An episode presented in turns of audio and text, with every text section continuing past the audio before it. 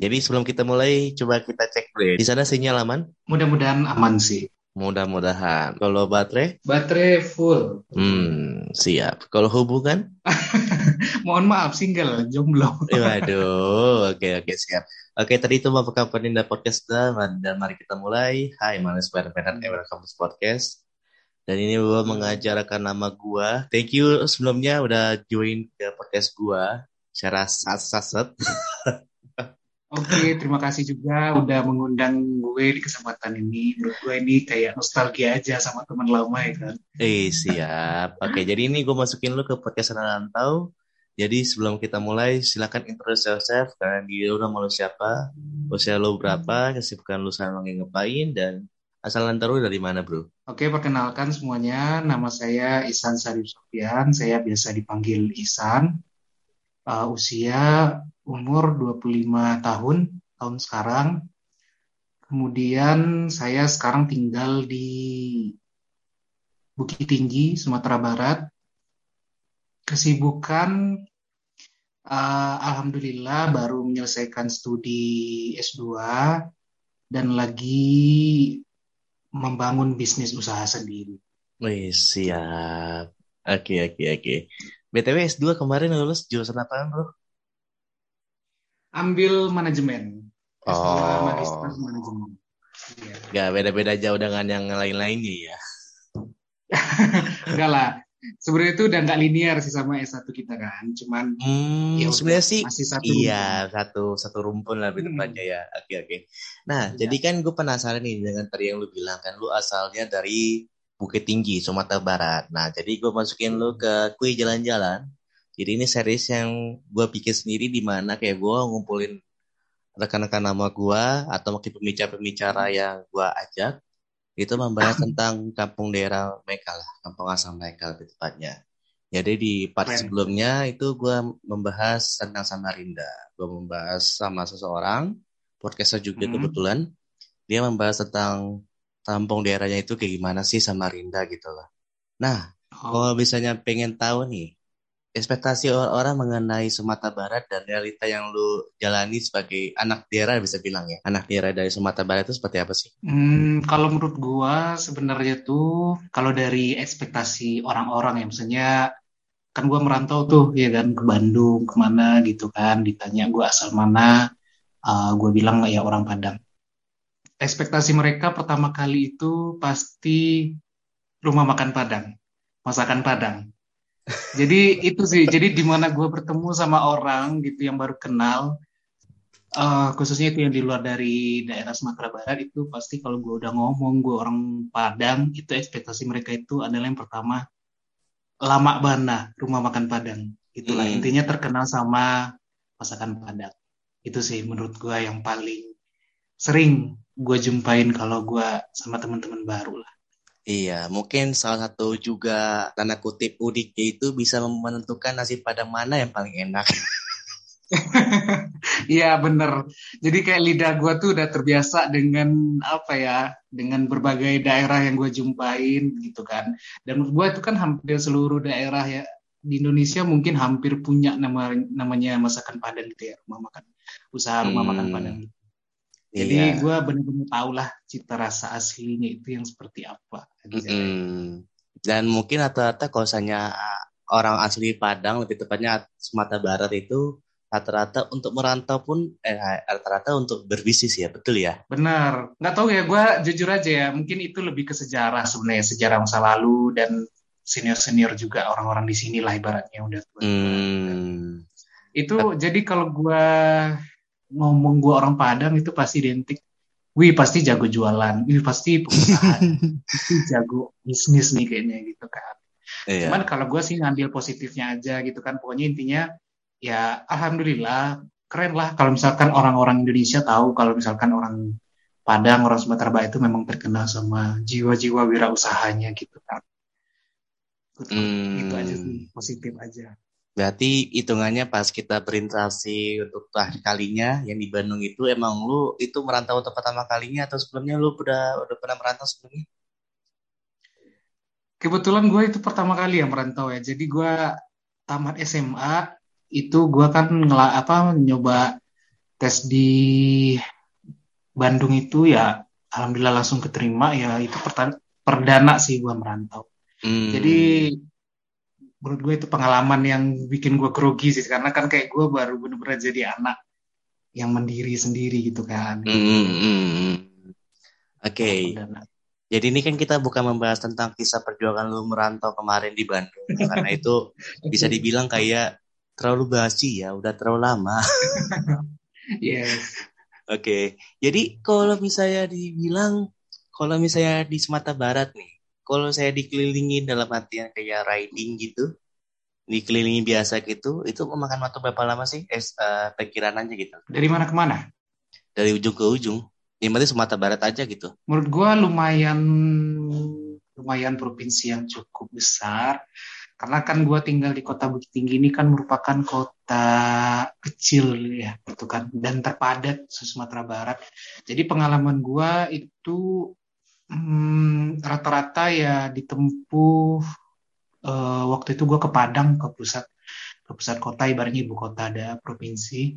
Itu kalau dari Bukit Tinggi itu bisa ditempuh tiga jam lah tiga jam sampai empat jam kalau nyantai. Cuman kalau uh, gue naik travel gitu ya ke bandara uh, Minangkabau itu dari Bukit Tinggi itu bisa sampai dua jam doang gitu. Mungkin karena travelnya ngebut kali kan beberapa tempat juga cerita dari keluarga keluarga jauh gua yang tinggal sekarang di Pekanbaru itu enam jam juga ke Bukit Tinggi. Jadi rata-rata hmm. sih nggak terlalu gede kali ya kayaknya Sumatera Barat mungkin rata-rata dari ujung ke ujung kalau gua patokannya dari Bukit Tinggi itu berkisar 6 sampai 8 jam lah. Tapi kalau saya selama lo hidup nih, kan kata lo bisa dibilang kan Sumatera Barat termasuk besar lah ya itu lu udah hmm. pada ke mana aja sih? Sebenarnya sedikit agak malu gitu ya anak traveler, tapi kalau dibilang jalan-jalan kayaknya minim banget kayak jalan-jalannya. Ya, iya. cuman kan karena dulu gue waktu itu kan tamat SMA udah langsung merantau ke Bandung, jadi gue mungkin waktu zaman sekolah juga fokus sekolah lah, nggak ke mana-mana. Kemudian tamat sekolah juga langsung merantau kan. Jadi mungkin kalau wisata-wisata ada lah beberapa. Mungkin wisata-wisata yang memang udah terkenal dari sononya mungkin gue udah udah pernah ke sana. Cuman kalau ditanya seluruh wisata di Sumatera Barat gue mungkin nggak nggak belum tahu juga semuanya ya. Cuman hmm. kayak yang udah terkenal misalkan kayak orang tahunya itu jam gadang di Bukit Tinggi itu udah pasti kan karena gue orang sini. Kemudian di Padang juga kan terkenalnya kan Padang itu karena daerahnya di di pesisir pantai jadi wisatanya memang lebih banyak pantai. Uh, eh, gue udah pernah juga ke pantai Padang itu pantai air manis. Kalau lu tahu gitu sejarahnya Batu Malin Kundang. Hmm, betul. Oh. Nah, terus gue terakhir kemarin dua minggu yang lalu itu gue ke pesisir selatan, Kabupaten Pesisir Selatan.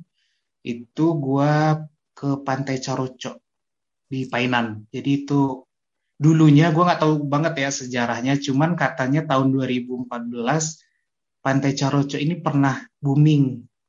Pantai terindah di dunia gitu nggak tahu lah nomor nomor berapa gitu. Cuman sempat booming di tahun 2014 jadi perdanalah gue ke pantai Caroco itu, Caroco itu kemarin dua minggu yang lalu. Nah tapi selama lo ya bisa dibilang kan eh, sebagai anak daerah Sumatera Barat ya tadi lu sudah mengakui bahwa jurusan traveler tidak jalan-jalan di tanah sendiri bisa bisa dibilangnya.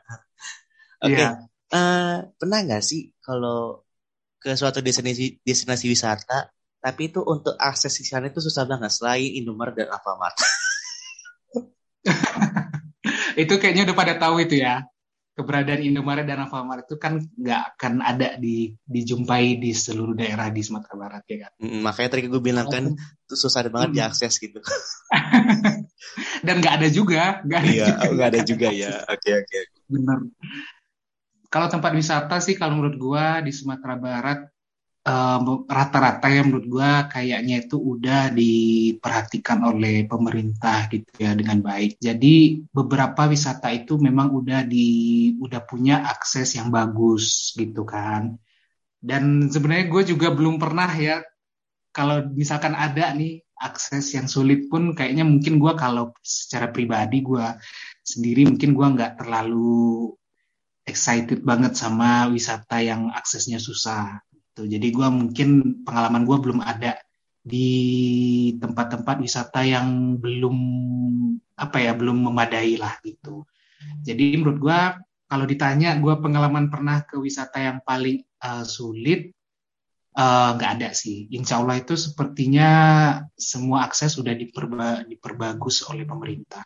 Jadi tempat-tempat wisata di Sumatera Barat itu rata-rata memang udah family banget lah, udah bisa keluarga banget dikunjungin gitu. Mungkin gue nggak tahu ya kalau misalkan kayak mendaki gunung atau ke ngarai-ngarai yang di tengah hutan itu gue nggak tahu ya. Cuman mungkin beberapa traveler sejati mungkin udah pernah ada yang tahu tentang itu. Cuman hmm. kalau gue sih nggak nggak tahu banget sih tentang wisata-wisata yang sulit gitu. Hmm. Tapi kalau saya bisa dibilang atau mungkin secara ringkas kalau untuk di Sumatera hmm. Barat itu destinasi destinasi wisatanya itu lebih banyak di pegunungan kah? Atau mungkin wisata budayanya kah? Atau mungkin wisata wisata buatannya kah? Atau bagaimana? Oke, okay. kalau menurut gua ya, kalau di Sumatera Barat itu wisatanya masih mengandalkan wisata budaya sama dengan wisata alam. Jadi menurut gua beberapa tempat wisata unggulan bahkan yang memang gua lihat di beberapa paket wisata juga itu fokusnya itu jualin uh, apa ya wisata-wisata yang memang bernuansa alam. Dan di sini mungkin beberapa daerah memang uh, aset mereka itu kayak uh, danau gitu kan. Kalau lu, kalau lu tahu kayak misalkan kayak Danau Singkara itu kan terkenal dengan Tour de Singkara gitu kan. Mm. Kemudian ada Danau Meninjau. Kemudian ada pantai air manis dengan kisahnya apa kisah cerita rakyatnya itu Malin Kundang gitu kan. Kemudian kalau jam gadang itu kan uh, peninggalan dari Ratu Belanda itu dulunya kan.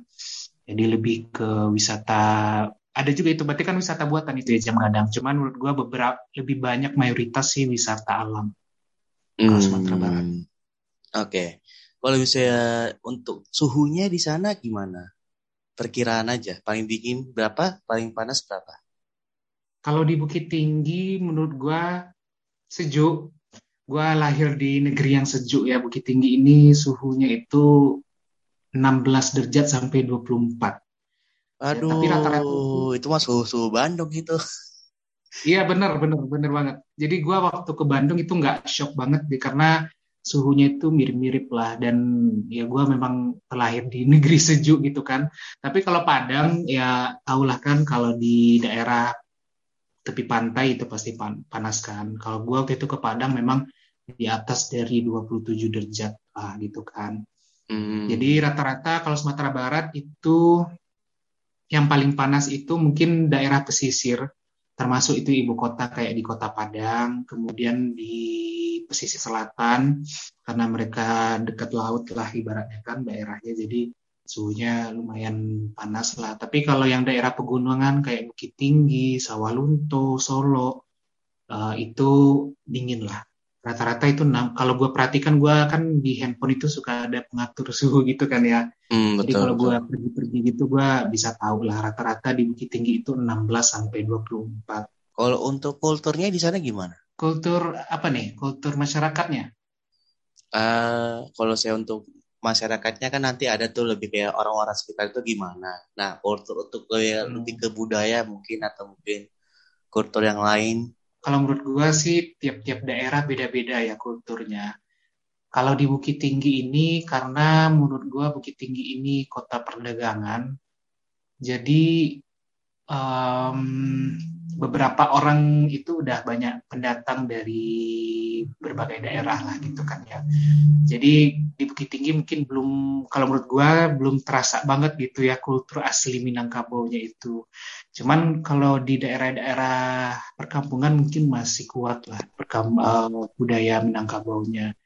Cuman kalau menurut gua ya kalau orang tahu kalau orang luar dari luar pulau mengenal orang Sumatera Barat itu orangnya budayanya itu suka ngobrol kayaknya. Kalau orang Minang tuh nggak tahu kenapa itu orang Minang itu suka ngobrol. Jadi kayak bertetangga, kemudian an antar kita itu memang kayaknya punya bakat sama uh, kemampuan buat public speaking kayaknya. Kenapa itu masyarakat Minangkabau menurut gua uh, kulturnya itu orangnya suka bersosialisasi, hmm. suka ngom suka ngobrol lah ibaratnya orangnya nggak nggak terlalu apa ya namanya suka menyapa gitu-gitu. Kalau menurut gua kulturnya. Iya dong, nggak mungkin dong. Ya nggak mungkin dong kalau misalnya diem-dieman. Hmm. Kalau saya diem-dieman nggak mungkin tuh dealnya bisnis tuh.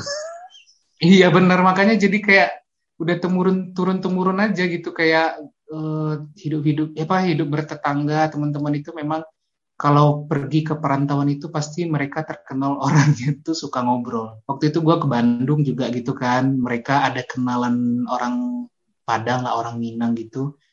Dia sama hampir sama aja katanya. Kenapa ya kalau orang Minang itu orangnya itu tipikalnya itu suka banyak apa namanya itu? Suka banyak obrolan lah ibarat itu orangnya humble dalam arti kata itu murah gitu dekat sama orang gitu murah de uh, berbaur dan bicara sama orang gitu. Jadi menurut hmm. gua salah satu kultur yang paling gua syukurin sebagai orang Minang ya gua orangnya uh, menurut gua gua bisa berbicara bersosialisasi dengan orang-orang baru lah mungkin karena pengaruh jiwa entrepreneurship-nya itu kali ya wirausahaanya itu juga membuat mereka jadi nggak canggung gitu ketemu sama orang baru gitu. Jadi hmm. itu sih menurut gue pengaruh faktornya.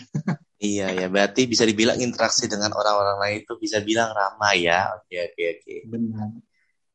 Oke jadi kalau misalnya untuk tadi kan untuk kultur udah kalau saya orang-orang dalam artian tadi kan udah sempat udah dulu sepertinya lebih kayak lebih banyak interaksi kepada orang-orang kalau hmm. misalnya hmm. untuk ya nada bicaranya itu kayak misalnya ini kayak gue kan Batak. Nah orang-orang ber eh ber uh, ekspektasi itu kalau saya orang-orang Batak ngomongnya galak banget atau hmm. mungkin tegas banget. Nah kalau saya menurutku sendiri gimana? Kalau saya untuk di Sumatera Barat? Nah itu kan uh, kalau gue ya karena gue juga waktu itu kan uh, dua tahun S setahun yang lalu gitu kan gue kerja di Medan gitu. Jadi emang beda banget gitu ya kultur orang Sumatera Utara, orang Batak sama Sumatera Barat. Jadi kalau gue kalau orang Sumatera Barat itu kalau pernah dengar orang Melayu lah. Sebenarnya itu kami itu mungkin bisa dibilang juga darah tanah Melayu gitu kan. Jadi hmm. kalau orang Melayu itu ngomong itu lebih uh, apa ya? Lebih lembut lah. Ibaratnya itu kalau kalau ngomong itu lebih lembut, kemudian kayak ada uh, naik turun suaranya gitu. Jadi ibaratnya itu nggak nggak terlalu keras, kemudian cenderung kalau ngomong itu cepat gitu. Kalau menurut gue ya, kalau hmm. orang Sumatera Barat Minang itu lembut, misalnya itu nggak terlalu keras suaranya, tapi cepat ngomongnya itu kemudian banyak. Jadi kalau ngomong itu kayak zzz, gitu cepet aja gitu kayak air mengalir aja gitu tapi nggak hmm. keras ya itu sih kalau menurut gue kan ada bicaranya kayak naik turun kayak mendayu-dayu gitu kalau kata hmm, oke okay.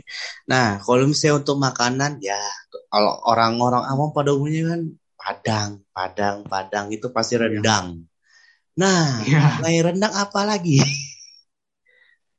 sebenarnya itu banyak ya cuman mungkin karena kenapa orang terkenalnya rendang ya karena kan rendang memang udah go internasional lah ibaratnya kan betul, Makanya orang betul. sama rendang Cuman kalau intinya kalau menurut gua itu masakan Padang atau masakan Sumatera Barat itu itu nilai jualnya itu ada di santan, olahan santan.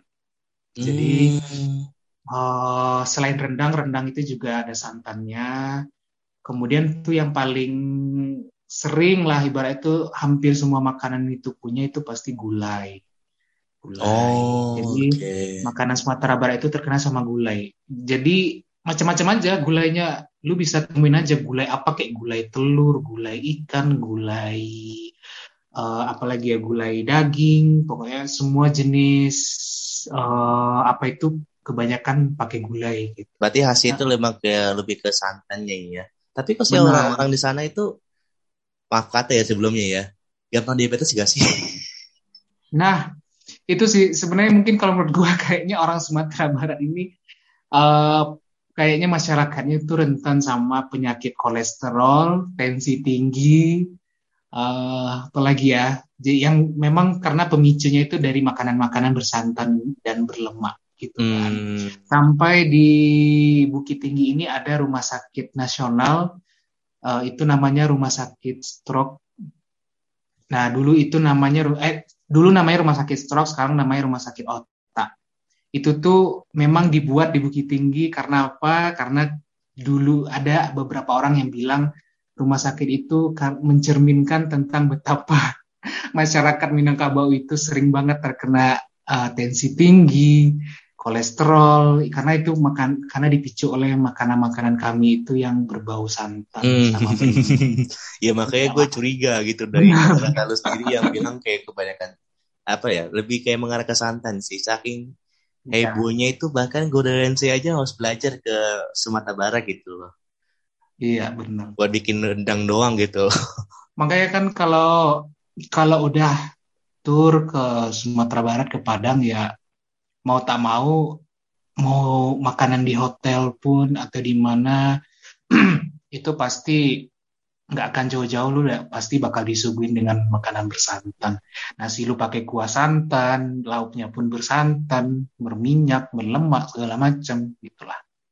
Nah, gue bisa saran gak sih dalam artinya kayak kalau saya lu bikin pakai perjalanan, lu ngantar-nganterin wisata-wisatawan yang mau jalan-jalan ke Padang atau mungkin ke Sumatera Barat, itu di akhir ya. perjalanan itu lo coba cek tensi cek bener bener bener. Gue selalu bilang kayak gitu kan. Uh, eh, gue dulu sempat juga beberapa gitu bawa tour gitu kan.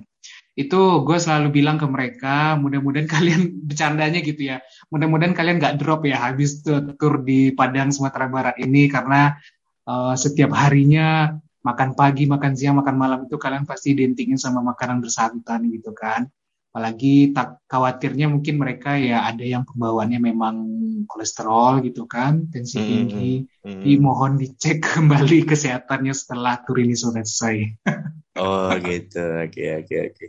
tapi sebagai orang Padang kan gue udah merujuk ke pada yang masakan Padang gitu loh. Nah Hmm. Menurut lu sendiri apa sih yang membedakan masakan Padang yang otentik di Sumatera Barat dengan masakan Padang yang ada di luar-luar Sumatera Barat? Apa yang bisa membedakan? Jadi gini, setelah pengalaman gua nih ya merantau ke, ke berbagai daerah di luar Sumatera Barat, kan maksud untuk diskriminasi atau apa? Cuman menurut gua kalau yang uh, pemilik restorannya itu itu adalah ber, berdarah Sumatera Barat, berdarah Minang, atau bisa dibilang orang Padang, itu menurut gua uh, cita rasanya itu dapat gitu, cita rasa masakan Padangnya dapat. Tapi kalau mohon maaf kalau misalkan uh, bukan dari uh, pengelolanya itu pemilik restorannya itu bukan berdarah Minang atau bukan orang Padang lah ibaratnya gitu kan itu menurut gua ada sedih sedikit lah mungkin cita rasanya yang tidak seperti aslinya. Itu gua rasain uh, di kualitas uh, sambal, cabai, sama santan. Jadi hmm. kalau yang otentiknya sebenarnya kalau kalau gue pengen sharing ini ya, otentiknya itu masakan uh, Minang itu santannya itu pekat, kental dan cabenya itu memang pedas gitu kan. Hmm. Itu rasa aslinya itu seperti itu. Jadi kalau kita makan itu kayak ya pekat aja gitu santannya pekat, kuahnya kental gitu kan. Kemudian sambelnya memang bikin keringat keluar gitu kan, pedas gitu kan. Nah itu hmm. kalau aslinya makanan Padang itu seperti itu. Hmm. Nah beberapa yang gue temuin kan di berbagai daerah di rantauan mungkin ada kekurangan di di beberapa bumbu seperti itu. Misalkan kayak kurang pedas kemudian uh, beberapa kuahnya apa penggunaan santannya mungkin nggak terlalu banyak gitu kan jadi itu yang membuat dia kayak kurang mirip dengan aslinya intinya masakan Padang yang asli otentik itu nggak pelit bumbu oh oke okay. siap siap hmm. Nah, tapi bisa kita summary itu kalau saya untuk makanan khas di Sumatera Barat itu lebih otentik ke bumbu berarti ya, pedas, benar, asam gitu-gitu ya, nggak ada yang iya, manis ya. ya.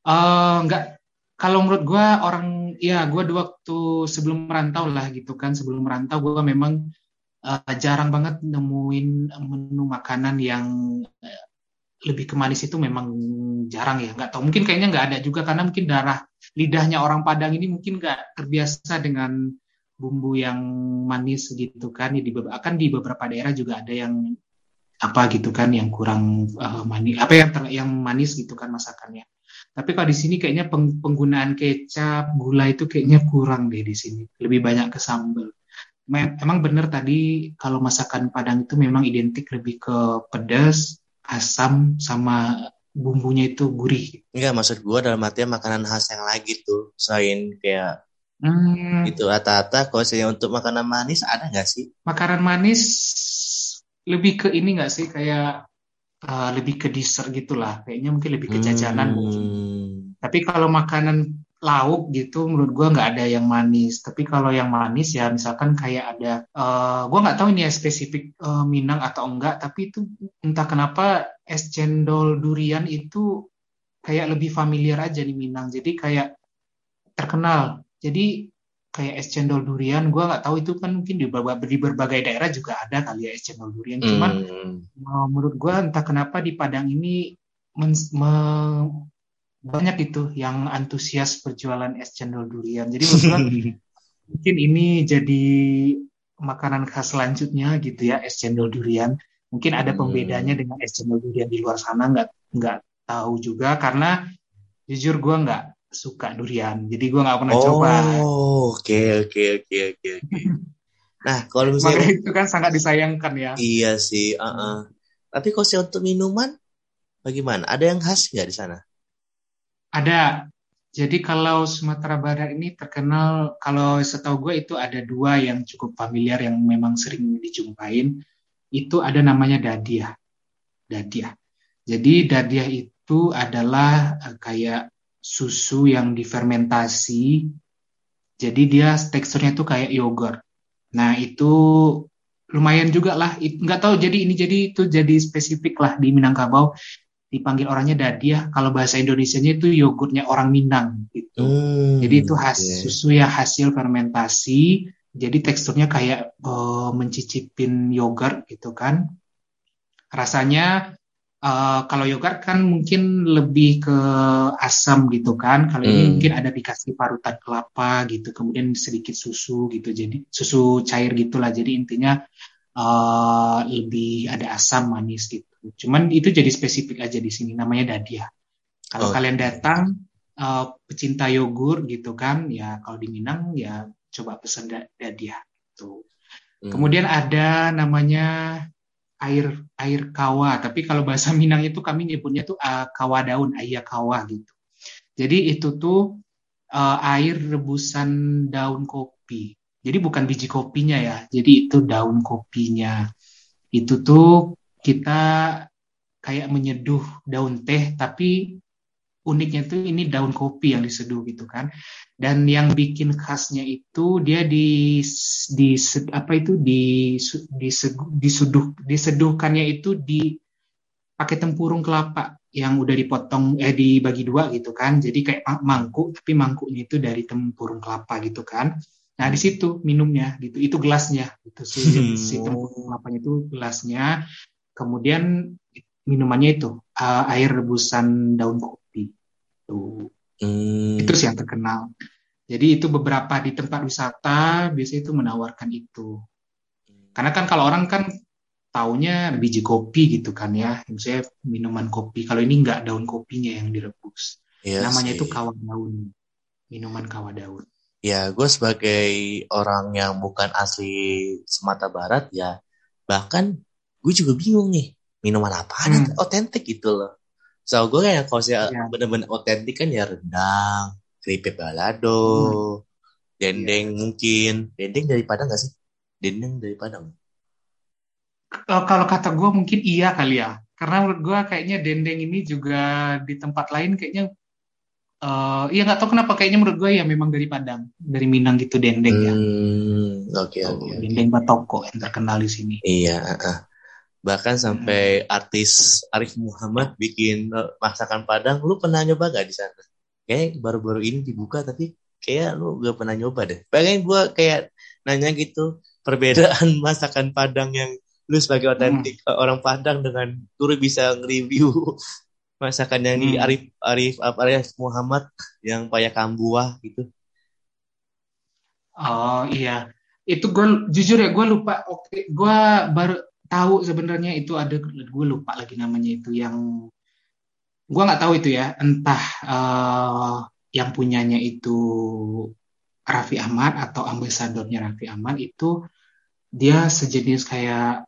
kafe atau restoran gitu ya di pantai di Padang gitu. Aduh gue lupa lagi namanya itu. Memang agak sedikit booming ya uh, beberapa apa tahun ini ya pokoknya setahun belakangan inilah gitu sampai sekarang pun masih booming gitu ya. Uh, jadi itu sih uh, karena lumayan tinggi juga ya harga masuknya gitu. Kabarnya hmm. karena gue belum pernah masuk, kabar-kabar dari orang kaya yang pernah ke sana gue sebutnya orang kaya ya karena menurut gue untuk uh, lu masuk ke sana itu lu wajib uh, regi, regi, register biaya gitu sekitar 500 ribuan ya jadi kayak ya lu masuk lu udah harus bayar tuh duit minimal banget tuh udah ratusan ribu gitu hmm. jadi kayak makanya gue bilang ya mungkin nanti kali ya kesempatan gue bisa ke sana. Iya iya iya iya. Karena boomingnya karena mahal. Tapi menurut gue beberapa orang yang pernah ngunjungin ke sana katanya lu harus siapin duit ya, sekitar ratusan ribuan gitu karena memang menunya memang ya dibilang mas punya aja udah mahal lah ibaratnya gitu. Hmm. Temen gua uh, cerita gitu sama gua kan uh, dia bawa keluarga makan di sana itu dia bisa ngabisin duit dua setengah juta sekali. Waduh Gak tahu itu gue gak gue lucunya gue nggak nanya pula gitu kan ya di apa aja menu yang dia pesan cuman intinya udah masuk dia udah bayar uh, ratus ribuan nanti belum lagi menu-menu yang di luar dari menu standar itu yang dia pesen itu pas dia selesai pokoknya udah selesai itu semua total bonnya itu dua setengah juta habis duit untuk duduk di sana hmm. terus keluarga. Gitu sih. Makanya gue menurut gue ya gue belum bisa sih sekarang ya. Doakan aja lah nanti. Amin, kalau misalkan gue ada rezekinya gue akan si review. Iya, gitu. tapi sorry tuh saya bagi pendengarnya pada yang mendengarkan episode pada kali ini, mungkin kalian berharap yang untuk yang review pada itu mengenai destinasi wisatanya, jangan berharap. Kata-kata di sini kita membahas tentang makanan dan minuman. Iya. Cuman pokoknya intinya, pokoknya tuh Sumatera Barat bagus deh tempat wisata yang percaya sama gua karena kalau kalian tahu tempat-tempat wisatanya Minang, tanah Minangkabau ini banyak banget uh, kemiripannya sama tempat-tempat wisata di luar negeri gitu. Jadi uh, menurut gua banyak kok tempat-tempat wisata yang kalau kalian tuh kalau misalkan nih contohnya kayak uh, The Great Wall China, tembok besar Cina itu itu mirip banget sama tempat wisata di Sumatera Barat ini. Itu namanya uh, Janjang Koto Gadang atau biasa di familia itu Janjang Seribu. Memang benar-benar kayak didesain mirip banget sama tembok Cina di tembok besar Cina itu. Kalian boleh Google aja uh, tembok uh, apa Janjang Koto Gadang atau Janjang Seribu itu uh, kemiripannya itu meniru atau replika dari tembok besar Cina masih banyak lagi lah intinya. Kemudian hmm. ada tempat wisata jam gadang itu sebenarnya kan jam gadang itu kan kembarannya kalau kata orang itu kan kembarannya The Big Bang London jam besarnya di London hmm. Inggris itu. Nah gitu. Jadi tempat-tempat wisata di Sumatera Barat itu nilai jualnya itu menurut gua ya kayak uh, kemiripannya itu banyak banget sama di luar negeri.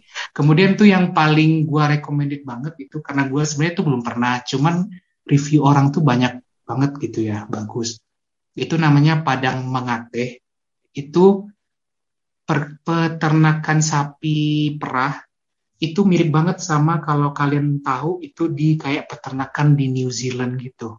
Uh, kebayangkan misalkan kayak kalian ngelihat peternakan sapi yang di uh, rumput di rumput liar itu yang bebas hijau gitu kan hmm. yang terkenal itu kayak di Swiss di, di New Zealand gitu itu di Padang ada namanya itu Padang Mangate. Jadi itu benar-benar kayak di uh, dikelola sama pemerintah untuk tempat wisata. Jadi benar-benar itu kayak padang rumput yang sapinya itu dibiarin uh, lepas gitu kan. Jadi kayak seolah kalau kalian pada lihat itu kayak mirip-mirip di peternakan ala-ala di barat gitulah kayak peternakan sapi perah gitu. Itu sih. Rencana gue sih gue mau ke sana cuman gue belum tahu kapan. Karena itu gue lagi di sih di Sumatera Barat. Setelah dipancing dengan kata-kata tadi akhirnya hmm. closing gue setelah akhirnya gue ini iya. lagi. Gue jadi promosi kan gue jadi promosi gak apa-apa gak apa-apa gak apa-apa gak apa-apa. Itu emang tujuan dari satu podcast dari ini ya setidaknya untuk ya apa ya mempromosikan tempat daerah yang mereka tinggal kayak kemarin kan sama Rina atau mungkin di tempat-tempat yang lain gitu loh. Iya. Jadi thank you ya Aisyah atau satunya sorry banget geng waktunya. Oke. Okay. Oke, okay. jadi berikut merupakan episode pada kali ini. Sampai jumpa di episode berikutnya. dan sampai jumpa. Sampai jumpa. Terima kasih waktunya.